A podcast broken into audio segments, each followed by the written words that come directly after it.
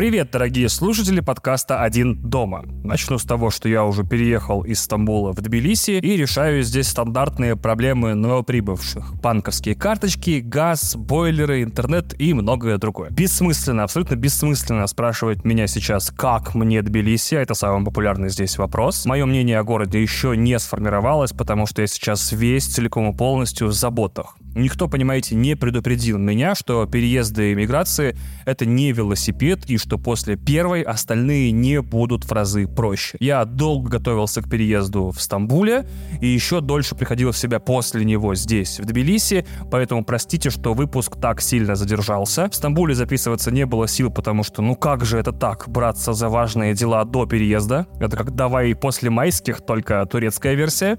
А сразу прилетев сюда, в основном мне приходится решать миллион маленьких и больших дел, и совершенно нет времени на создание какого-то контента для дорогих вас. Однако, тем не менее, я думаю, эта ситуация уже в ближайшее время изменится. Еще сложности добавила, что писать мне предстояло прям сотый выпуск, и хотелось как-то прямо круто его отметить, но сил на продакшн супер выдающегося эпизода не было никаких. Не было сил ни на special из каких-то гостей подкаста, ни на какие-то концептуальные выпуски, ни вообще ни на что. Не было сил это придумывать, не было сил это реализовывать. Поэтому я подумал, что самым интересным и одновременно простым решением будет записать новую версию самого первого выпуска подкаста под названием «Иранская гей-гирлянда», который вышел 20 июля 2018 года. На это было сразу несколько причин. Первая причина — это ты, а вторая — все твои мечты, которые показались мне значительными.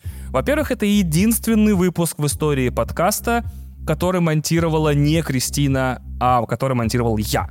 Я его записывал и монтировал, и монтаж первого выпуска просто отвратительный, да и запись, если честно, тоже. И эту несправедливость я подумал, нужно срочно устранить. И я посчитал, что лучшим способом эту помарку в истории подкаста как-то уладить, ликвидировать, будет позволить Кристине начитать и смонтировать эту версию самостоятельно. Так справедливость будет окончательно восстановлена, и в истории подкаста появится выпуск, который одновременно записан и смонтирован исключительно Кристиной. Во-вторых, я практически уверен, что многие из вас этого выпуска не слышали и начали с каких-нибудь моих общепризнанных хитов, типа с 10 выпуска Антон Долин и Собака-поводырь или с 49 выпуска под названием «Пэду».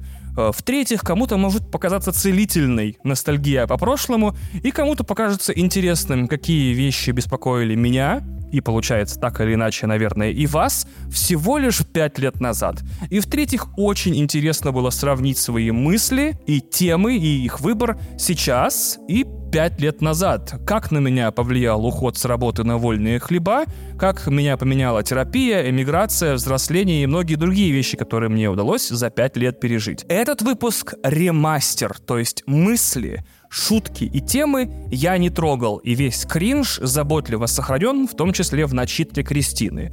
Кое-где исправлены ошибки, выпуск записан Кристиной на нормальный микрофон, в отличие от первого, тщательно обработан всеми возможными плагинами и смонтирован ее же заботливыми и умелыми руками.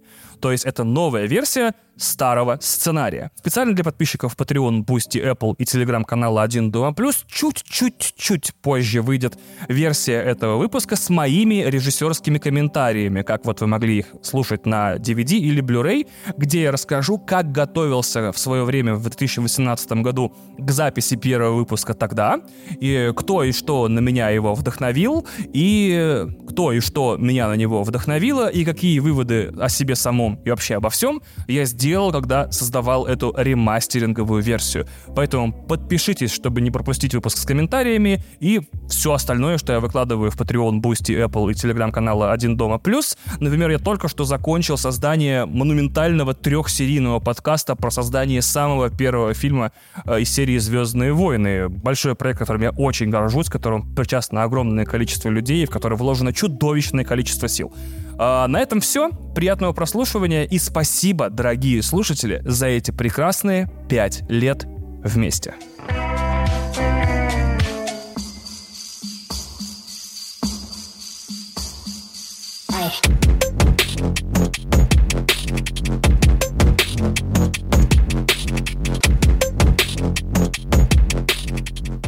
Люди, которые разговаривают с вагонами метро. Английские футбольные чит-коды, пробки из-за рекламы. Как рэперы сменили гендерные роли, безумие Канье Уэста и репрессии против ценителей песни «Медуза». Все это в подкасте «Один дома». В общем, как мне кажется, уже ни для кого не секрет, что каждое устройство с экраном и процессором следит за своим владельцем. Приложение Burger King отметилось буквально недавно тем, что перехватывало экран во время оформления заказа и ввода карты. Ну то есть, примите это за данность. Каждое приложение знает о вас гораздо больше, чем вы о нем. Это уже совершенно неопровержимый факт. И я удивляюсь, как получается, что киберпанк настал практически сразу после того, как был описан в куче книг, фильмов, игр и так далее? И насколько же человечество, по большому счету, оказалось, ну, совершенно неподготовленным? И вот я, значит, захожу однажды в метро, и вслед за мной входит человек, и его, как и миллионы москвичей в телефоне, при подключении к Wi-Fi встречает такая табличка на телефоне, знаете, которая существует только ради того, на самом деле она существует именно для того, чтобы отсеять случайные подключения от э, фактических. Там выводится какая-то глупость абсолютно и кнопка «Продолжить». Вы ее нажимаете, и сервер, значит, получает отклик о том, что да-да-да, этот человек действительно подключается, и это нужно для сбора статистики. И ему, этому человеку в метро, попалась версия этой таблички, в которой было тестирование. И тут я реально удивилась, типа московское метро начинает задавать людям вопросы. Оно, видимо, обретает какого-то рода сознание. И на этой табличке ему попался вопрос, который беспокоил Твиттер примерно месяц назад или даже два. Это тема окрошки. Ему был предложен выбор — любит ли он окрошку на квасе или на кефире. И почему-то, значит, это все сопровождалось кнопкой «Свой ответ». Ну и я поневоле посмотрела ему в экран, потому что мой телефон то ли сел, то ли был в рюкзаке, я уже точно не помню, и поэтому я решил смотреть людям в экраны, потому что там обычно происходит все самое интересное. Мне, как человеку так или иначе сталкивающимся с медиа, вообще интересно, что у людей на экранах происходит. И исключительно с медицинской точки зрения, даже с такой энциклопедической, наверное. И каково же было мое удивление, когда он нажал кнопку «Свой ответ». То есть, кто вообще дает свои ответы, когда с тобой разговаривает, ну, по большому счету, поезд метро? Он нажал кнопку «Свой ответ» и написал слово из четырех букв. И этим словом была «вода». Понимаете? То есть это даже не согласуется с тем тоном, с которым был задан вопрос, потому что были варианты данные с предлогами, то есть э, на квасе или на кефире. А он ввел слово «вода». То есть, или ему действительно в любом случае всегда нравится вода, вне зависимости от предложенных продуктов. Он, знаете, такая инопланетная э, форма жизни, вроде той из фильма «Факультет» либо он не очень понял вопрос. Но в любом случае, сам прецедент того, что люди, э, в особенности москвичи, общаются с вагонами метро, мне кажется очень показательным, поскольку эти же данные закрепляются за его айпишником. И, в общем-то, каково же будет удивление этого человека, когда по приходу домой ему в Инстаграме и во всех социальных сетях на сайте Гесметио начнут рекламировать бутылированную воду.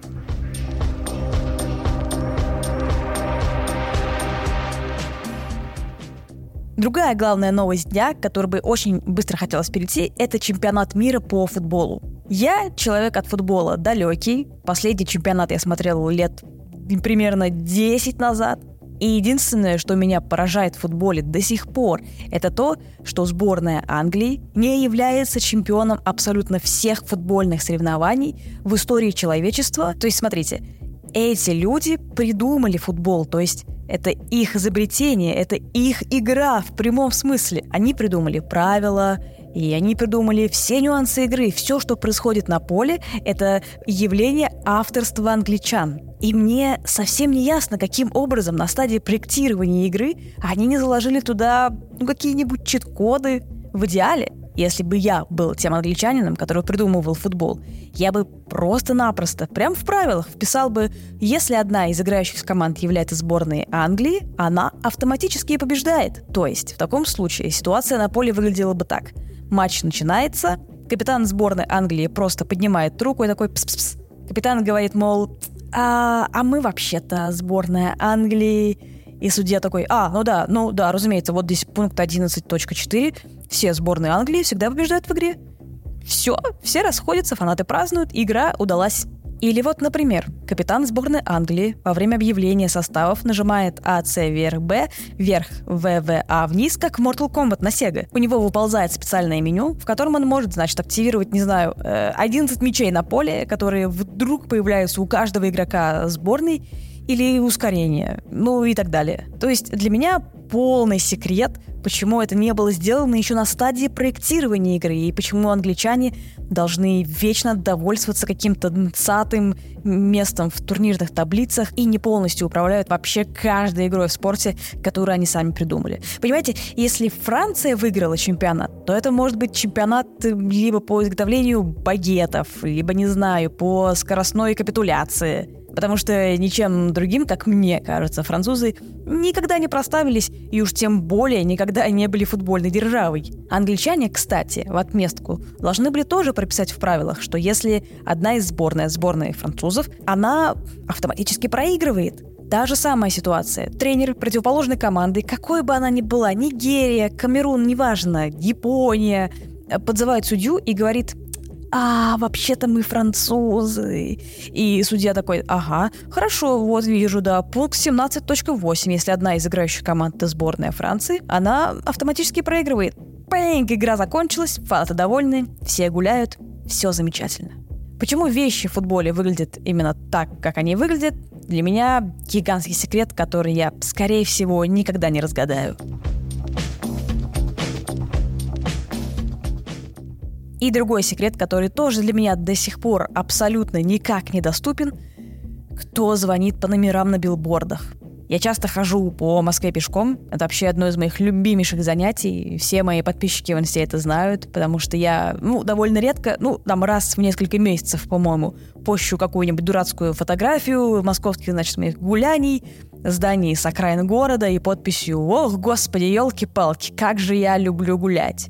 И эти прогулки настраивают меня на частые размышления о том, что вообще происходит с городом, со страной, с людьми в ней. И самое удивительное, когда ты долго гуляешь, ты начинаешь очень внимательно всматриваться в вещи, которые тебя окружают, потому что ты не проезжаешь их на общественном транспорте, на такси или на собственной машине, и у тебя есть время оценить рассмотреть те штуки, которые тебя окружают. Опять же, это здания, это кафешки, билборды и так далее. И я недавно заметил, что на билбордах номера телефонов указаны, как правило, самым маленьким шрифтом и в самом неудобном углу, которым это вообще можно было только сделать. Я, конечно, прекрасно понимаю, что художники билбордов, скорее всего, тут вообще не при делах, потому что Художники билбордов, скорее всего, нервные, несчастные, замученные заказчиками и правками люди, которые постоянно во всех своих деловых переписках и в мессенджерах, и через электронную почту получают самые безумные требования, по сравнению с которым, скорее всего, требования на вашей или даже моей работе — это детский лепет. Потому что они, скорее всего, действительно все шарят в дизайне и понимают, что телефон должен не просто занимать, например, три четверти билбордов, а должен быть вообще единственным, что есть на нем. Но безумный заказчик говорит, так, это уберите в угол и поставьте название нашей компании, не знаю, Olympic M, например, на весь щит. И все будут довольны. Называйте номера карточки, говорят им. Но билборды же в 100% случаях рассчитаны не на пешеходов, правильно? Билборды в 100% случаев рассчитаны на водителей. И вот я себе с трудом представляю, как э, какой-нибудь водитель, а доминирующая тема билбордов в Москве — это, как правило, жилье, едет по дороге и совершенно внезапно видит какой-то очередной жилой комплекс жопа, и тут же, значит, дает по тормозам, у него машина такая тормозит, он лихорадочно начинает всматриваться в билборд, поправляет очки, там, не знаю, высовывается из окна и говорит, ок, так, так, так. Набирает, э, значит, номер телефона сзади, потому что речь всегда идет о шоссе. Шоссе же любимое место для билбордов. Сзади начинает скапливаться пробка, он набирает номер телефона, ему говорят, здравствуйте, это, значит, торговый представитель жилищного комплекса «Жопа», чего вы хотели? А он такой, я хочу двухкомнатную квартиру, 485 этаж, скорее-скорее, продайте мне уже ее немедленно. Потому что, мне кажется, именно на этот сценарий рассчитывают все изготовители и заказчики билбордов, а ему Значит, торговый представитель комплекса ЖОП отвечает, да, конечно, и у нас только сегодня невероятная акция, ведь вы можете перевести нам средства платежом в Сбербанк онлайн. Он такой, господи, так удобно, ведь у меня как раз прямо на счету в банке накопилось 17 миллионов рублей. Вот конкретно сегодня капали проценты по моему вкладу, потому что я же умный парень, я же откладываю деньги зарплаты, я же не жду пенсии, потому что я же тоже буду работать. И ему, значит, называют номер карты, спрашивают, так, вы записываете? Он такой, «Э, да-да-да, записываю, подождите, я просто не могу одновременно разговаривать. Он открывает на телефоне заметки, и вот сначала он такой слушает, а потом открывает заметки и такой, так, 47, 83, потом снова к телефону к уху прикладывает, такой, да-да-да, я слушаю, давай, давайте дальше. А ему говорят там 0385, он такой, ага, сейчас, э, э, секунду, снова открывает заметки, набирает заметки, сзади ему бибикают, э, кричат матом, проклятие. И, в общем, именно так, по-моему, и должен выглядеть сценарий использования билборда с точки зрения их заказчиков. 70-тысячекилометровая пробка до Твери, не знаю, или до Пиньяха, причиной которой является человек, который решил по билборду позвонить, не приезжая домой. Я ни разу не видел, и, скорее всего, вы и люди, проживающие в Москве, за всю свою жизнь, там лет 40-50, ни разу не видели, чтобы кто-то парковал машину и фотографировал билборд, чтобы позвонить по номеру. Мне кажется, что билборды как средство донесения информации используются неправильно. Реклама — это глупо, ник- ну, ник- ну, никто не будет звонить по номеру телефона на билборде. Я считаю, что билборды надо незамедлительно отдать под мотивирующие надписи, потому что только в чемпионат мира по футболу, когда Москва наполнилась улыбающимися, счастливыми иностранцами, только тогда стало понятно, насколько же мы все-таки хмурая и неулыбчивая нация. И мне кажется, что если на каждом билборде, который раньше принадлежал жилому комплексу жопа, написать «Ты классный, у тебя все получится, а завтра день будет еще лучше», или так называемый вечерний билборд, когда люди едут с работы и их встречает надпись «Да не ссы, все будет тип-топ». Понимаете, вот иногда же действительно хочется, чтобы тебя по пути с работы встречала надпись «Да не ссы, все будет тип-топ».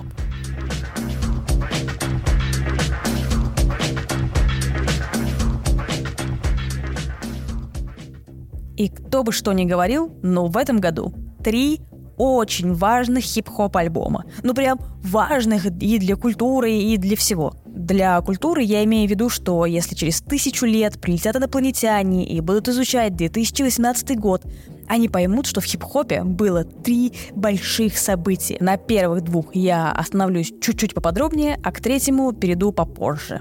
Итак, первый — это альбом Cardi B «Invasion of Privacy». Второй — это альбом Scorpion рэпера Дрейка.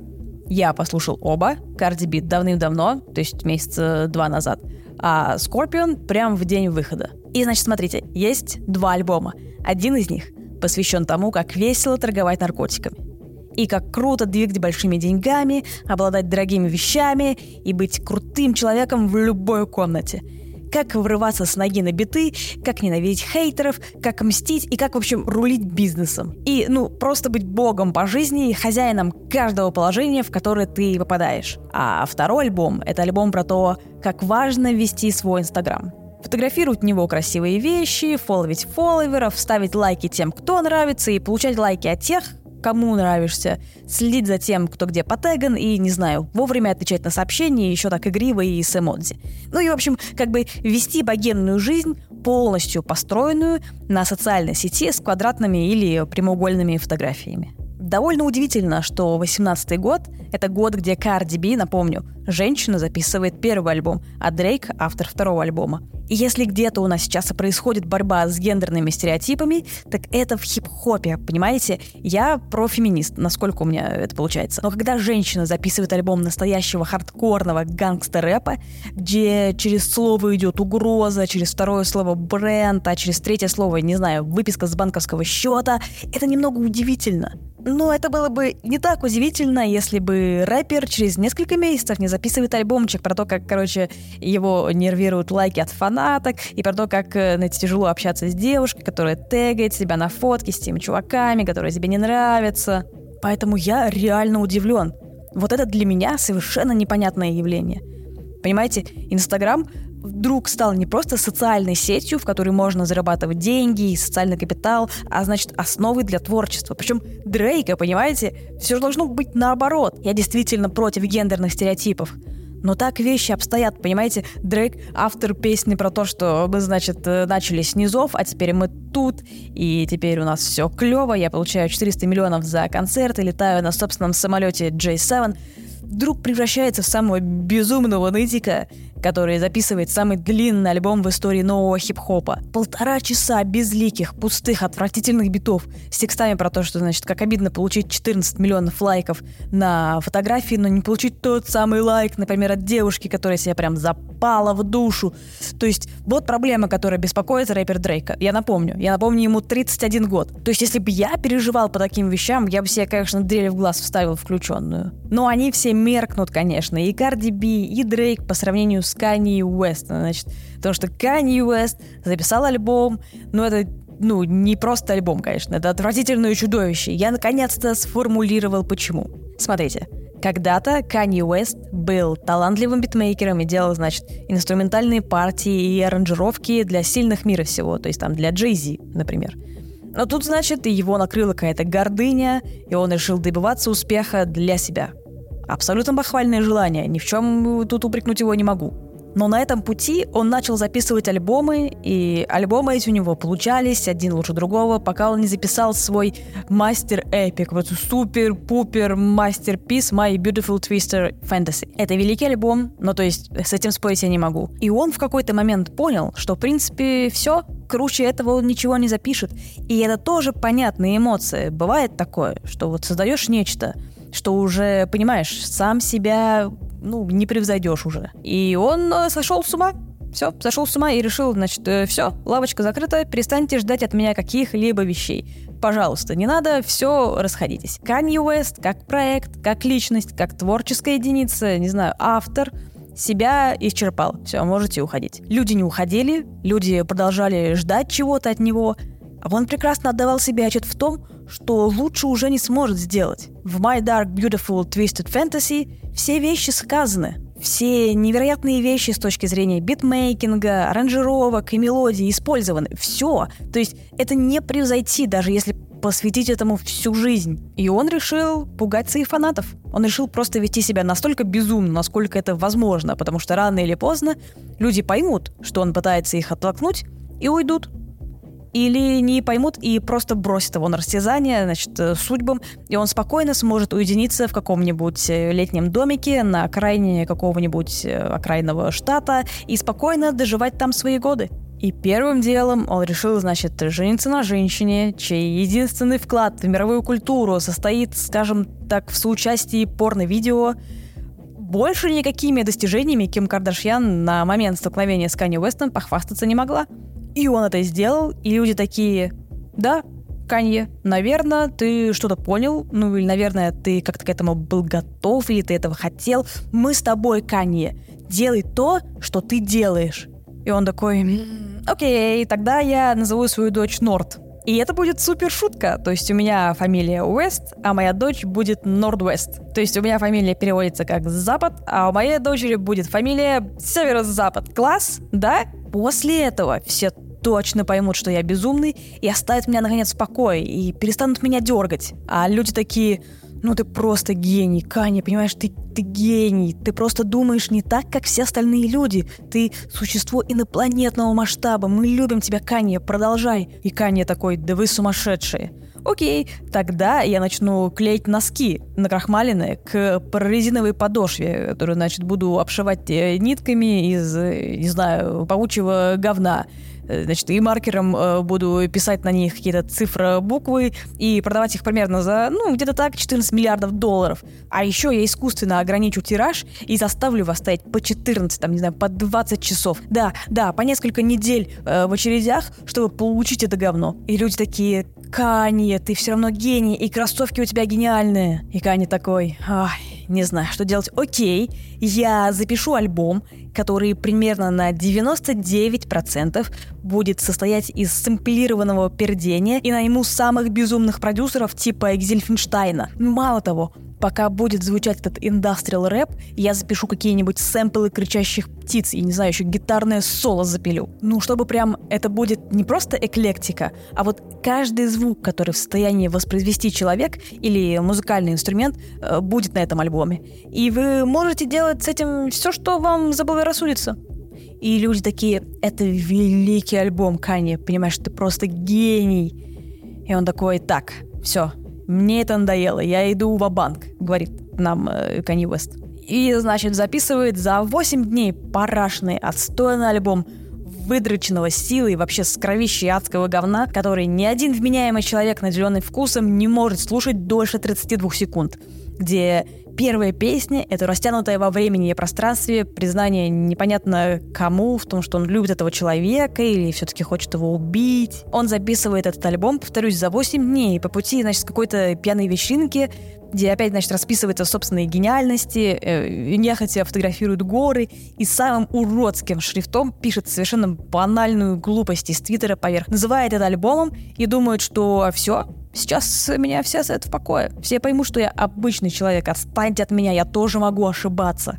И каково же его удивление, когда в каждом сраном подкасте, на каждом сраном сайте про музыку начинается одна и та же сраная песня про то, что Кани гений, гений, гений продакшена, гений текста, гений аранжировок и так далее. И Кани постепенно сходит с ума в попытках посмотреть, что ему еще могут простить и понять и принять за проявление его гениальности. То есть завтра Канье может выпустить линию зубных щеток, записать альбом под водой, полностью написать оркестровый восьмичасовой перформанс, состоящий так или иначе из каких-нибудь обработанных китовьих возгласов, и подписать это все своим именем. Я не знаю, на что еще должен пойти несчастный человек Канье Уэст, чтобы все про него просто все поняли.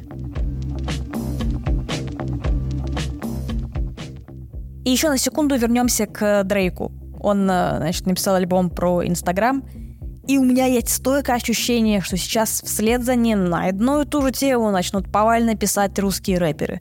Потому что русские рэперы — это такие ботом-фидеры. Это рыбы, которые питаются отложениями на дне. Как только какой-то тренд задается на Западе, наши рэперы тут же его тихонько перекупают и пользуются тем, что 15% населения России не знает английский язык. Вы можете сами выйти на улицу, э, гулять там часов 8, и встретите двух-трех человек, которые а. слушали альбом Дрейка, б. действительно вслушиваются в текст и пытаются его себе на ходу в голове, ну, хоть как-то перевести, или что-то уже совсем фантастическое, воспринимают английский текст сразу, как я, например, сразу перевожу у себя в голове. То есть я с нетерпением жду новых хитов от русских рэперов, типа «Ты не поставила мне лайк, я сажусь на твой байк», ну, это, наверное, что-то такое вот э, от LG. Ну или какой-нибудь хитяра про то, что ты тегнула меня на той картинке, дура от Матранга. Вот про Матранга отдельно хотел немножечко поговорить. Для тех, кто не в курсе, этот человек, который сочинил и исполнил песню «Медуза». Так вот, когда я услышал песню «Медуза» впервые по радио, я был уверен, что это прикол. Ну, это тупо звучит. Я был уверен, что это какая-то пародия на какую-то песню, которую я не слышал. Насколько нужно быть талантливым или бесталантным рэпером, чтобы записать песню, которая для неподготовленного зрителя звучит как смешная пародия на другую песню? Потому что, серьезно, там в куплете осьминог, а в припеве медуза. И я подумал, что, может быть, это над другой песней так издеваются, которую я не слышал. Подумал, что Вдруг это что-то вроде группы Балаган Limited образца 2018 года. И каково же было мое удивление, когда канал «Вечерний Ургант» выложил живое выступление Матранга с песней «Медуза». И что во всех топах очень прочно эта штука прописалась. То есть действительно песня, сочиненная, написанная и записанная на серьезных щах. Мне правда до сих пор не верится, что эта песня ну, действительно существует – что русская музыкальная культура действительно оказалась в состоянии записать песню «Медуза». У меня это просто в голове не укладывается. И я считаю, что любой человек, получающий от этой песни удовольствие, не иронично опасен. Мы должны этих людей не просто изолировать от общества, мы должны этих людей подвергнуть страшным гонениям, создать новую, а абсолютно новую, с нуля на коленках э, репрессивную систему, направленную исключительно против людей, которые считают песню «Медуза» хорошей. Мы должны подвергнуть их жизнь настолько большой опасности, что абсолютно все остальные репрессивные системы в истории человечества, все авторитарные, тоталитарные режимы, построенные на насилии, показались бы им наказанием из детского сада. И если вы не понимаете, о чем я говорю, то представьте себе гей-парад в Иране, который закончится тем, что всех его участников развешивают на строительном кране на высоте 16 этажа, а так примерно заканчиваются все гей-параде в Иране. Я это называю иранская гей-гирлянда. И люди, иранцы, туристы будут проходить мимо площадей с развешенными на кранах геями и думать «Да, это жесть». Но это хотя бы не то, чему подвергаются в России фанаты песни «Медуза».